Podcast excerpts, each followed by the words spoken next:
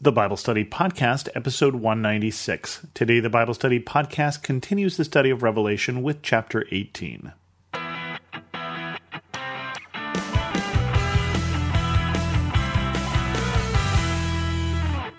Welcome to the Bible Study Podcast. I'm your host, Chris Christensen. There are, in fact, only four more chapters to go in Revelation. Good news for those of you who are dying for it to be over. There are two more chapters of bad news, one chapter of climax, and one chapter of denouement. Chapter 18 starts this way.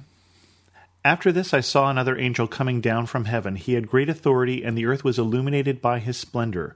With a mighty voice, he shouted, Fallen, fallen is Babylon the Great she has become a dwelling for demons and a haunt for every impure spirit, a haunt for every unclean bird, a haunt for every unclean and detestable animal.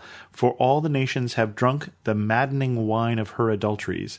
The kings of the earth committed adultery with her, and the merchants of the earth grew rich from her excessive luxuries.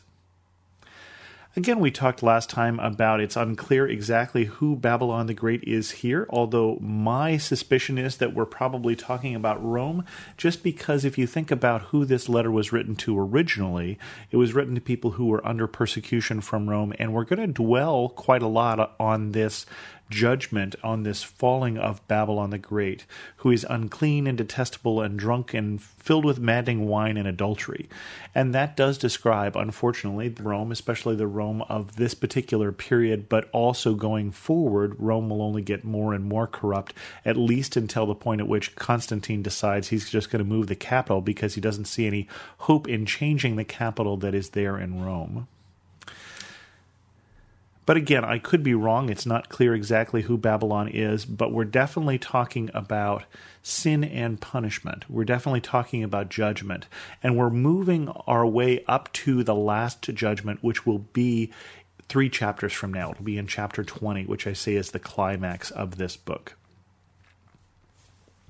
and continuing now a warning to escape Babylon's judgment.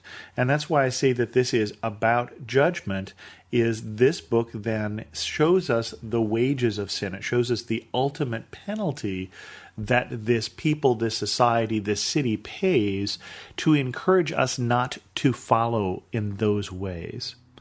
Then I heard another voice from heaven say, Come out of her, my people, so that you will not share in her sins so that you will not receive any of her plagues, for her sins are piled up to heaven, and God has remembered her crimes. Give back to her as she has given. Pay her back double for what she has done. Pour her a double portion from her own cup.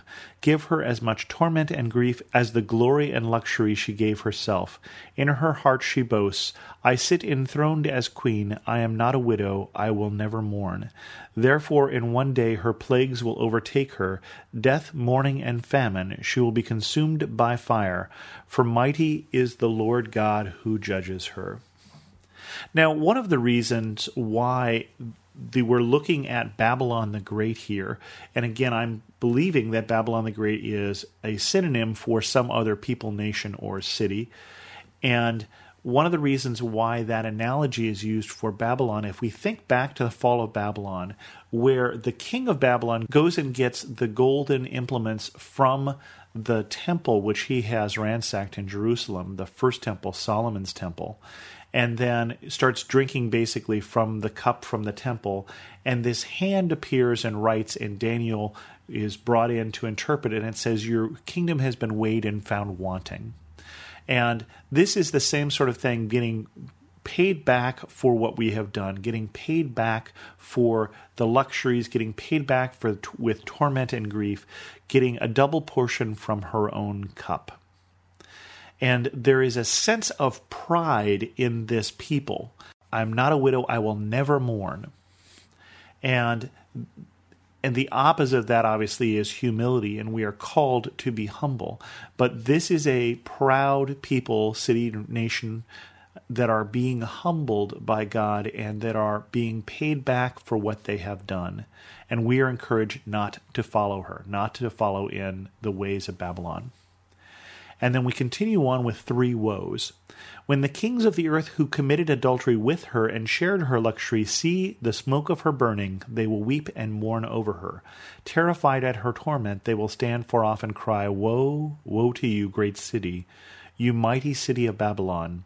In one hour your doom has come. The merchants of the earth will weep and mourn over her because no one buys their cargoes any more cargoes of gold, silver, precious stones, and pearls, fine linen, purple, silk, and scarlet cloth, every sort of citron wood, and articles of every kind made of ivory, costly wood, bronze, iron, and marble, cargoes of cinnamon and spice, of incense, myrrh, and frankincense, of wine and olive oil, of fine flour and wheat, cattle and sheep, horses and carriages, and human beings sold as slaves. Again, if this is to be a literal interpretation, there are very few kingdoms, there are very few nations that still practice slavery. Most of the Western nations outlawed slavery after the Napoleonic Wars in the and the Conference of Vienna in 1815. Obviously, the U.S. was later to that, as were places in South America and still later places in the East or in Africa. But these days, it is not common, at least not common in the same sort of open way. And so this so if we were to take this literally, that would probably place this as a historic place rather than a future place. But it, again, strictly speculation, and it depends on how literal this is intended to be taken. But all of these wonderful goods from these merchants, all of these goods that are generally associated with luxury. Purple, for instance, was a dye that was very expensive at the time, and so to wear purple was to be rich. And so all of these things, the spices and the bronze and the wood and the gold and the slaves, are generally symbols of luxury and of riches. And so as Babylon falls, all those who have traded with her are mourning the loss of this market, basically. This is just market economics at work here. They will say, The fruit you longed for is gone from you. All your luxury and splendor have vanished, never to be recovered. The merchants who sold these things and gained their wealth from her will stand far off, terrified at her torment. They will weep and mourn and cry out, Woe, woe to you, great city, dressed in fine linen, purple and scarlet, and glittering with gold, precious stones, and pearls. In one hour, such great wealth has been brought to ruin.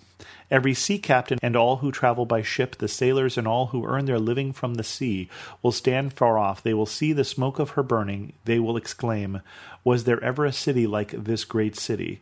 They will throw dust on their heads with and with weeping and mourning cry out, Woe, woe to you, great city, where all who had ships on the sea became rich through her wealth.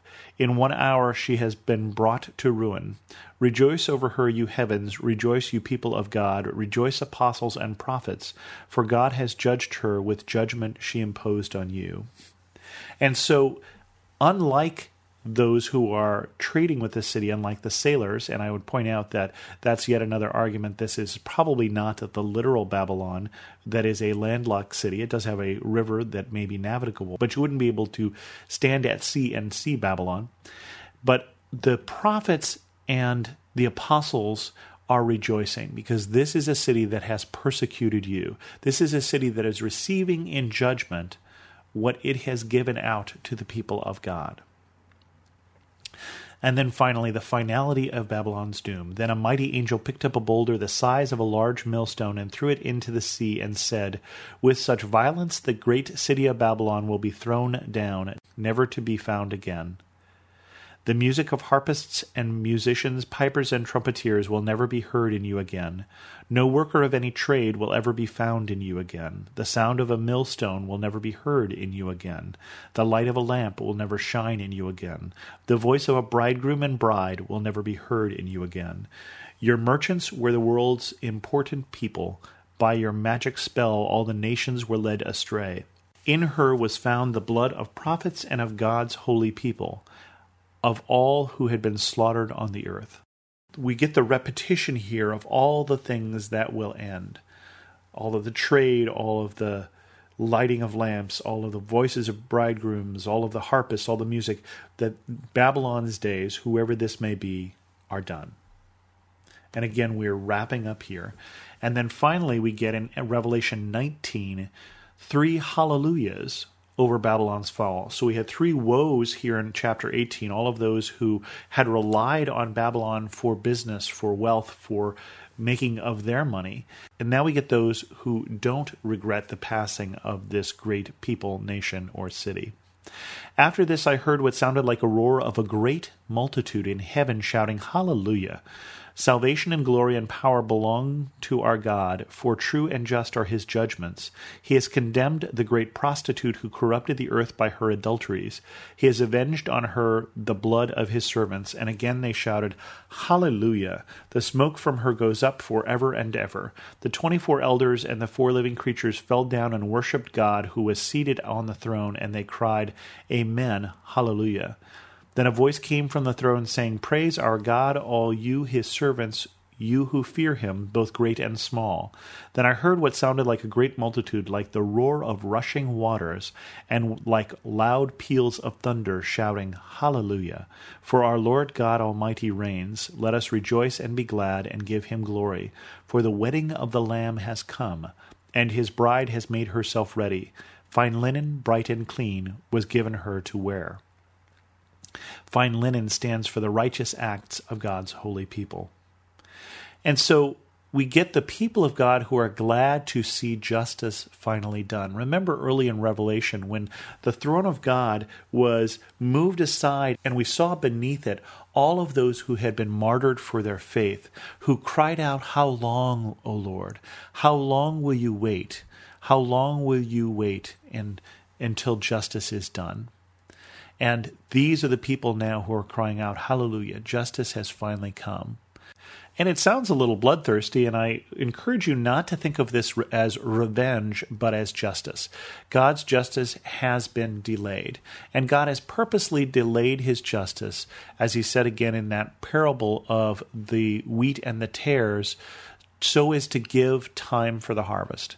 And so now at last, the wheat and the tares are being separated, and the tares are being burned with fire. Now, at last, all of the crimes of this city, of this people, of this nation, of Babylon, are being repaid.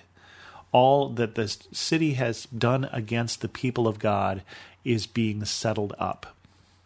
Then the angel said to me, Write this Blessed are those who are invited to the wedding supper of the Lamb. And he added, These are the true words of God. At this I fell at his feet to worship him, but he said, Don't do that. I am a fellow servant with you and with your brothers and sisters who hold to the testimony of Jesus. Worship God, for it is the spirit of prophecy who bears testimony to Jesus. And so John is encouraged to write these words down and also encouraged not to worship the messenger, but instead to worship God. And with that, we're actually going to end here in the middle of chapter 19. We'll continue on with chapter 19 and 20 next week. If you have any questions, feel free to send an email to host at thebiblestudypodcast.com, or better yet, leave a comment on this episode at thebiblestudypodcast.com. If you have any ideas for what we should do next, I'd be interested in hearing that. It will probably be something much more straightforward. You can also follow me on Twitter at Chris2X. As always, thanks so much for listening.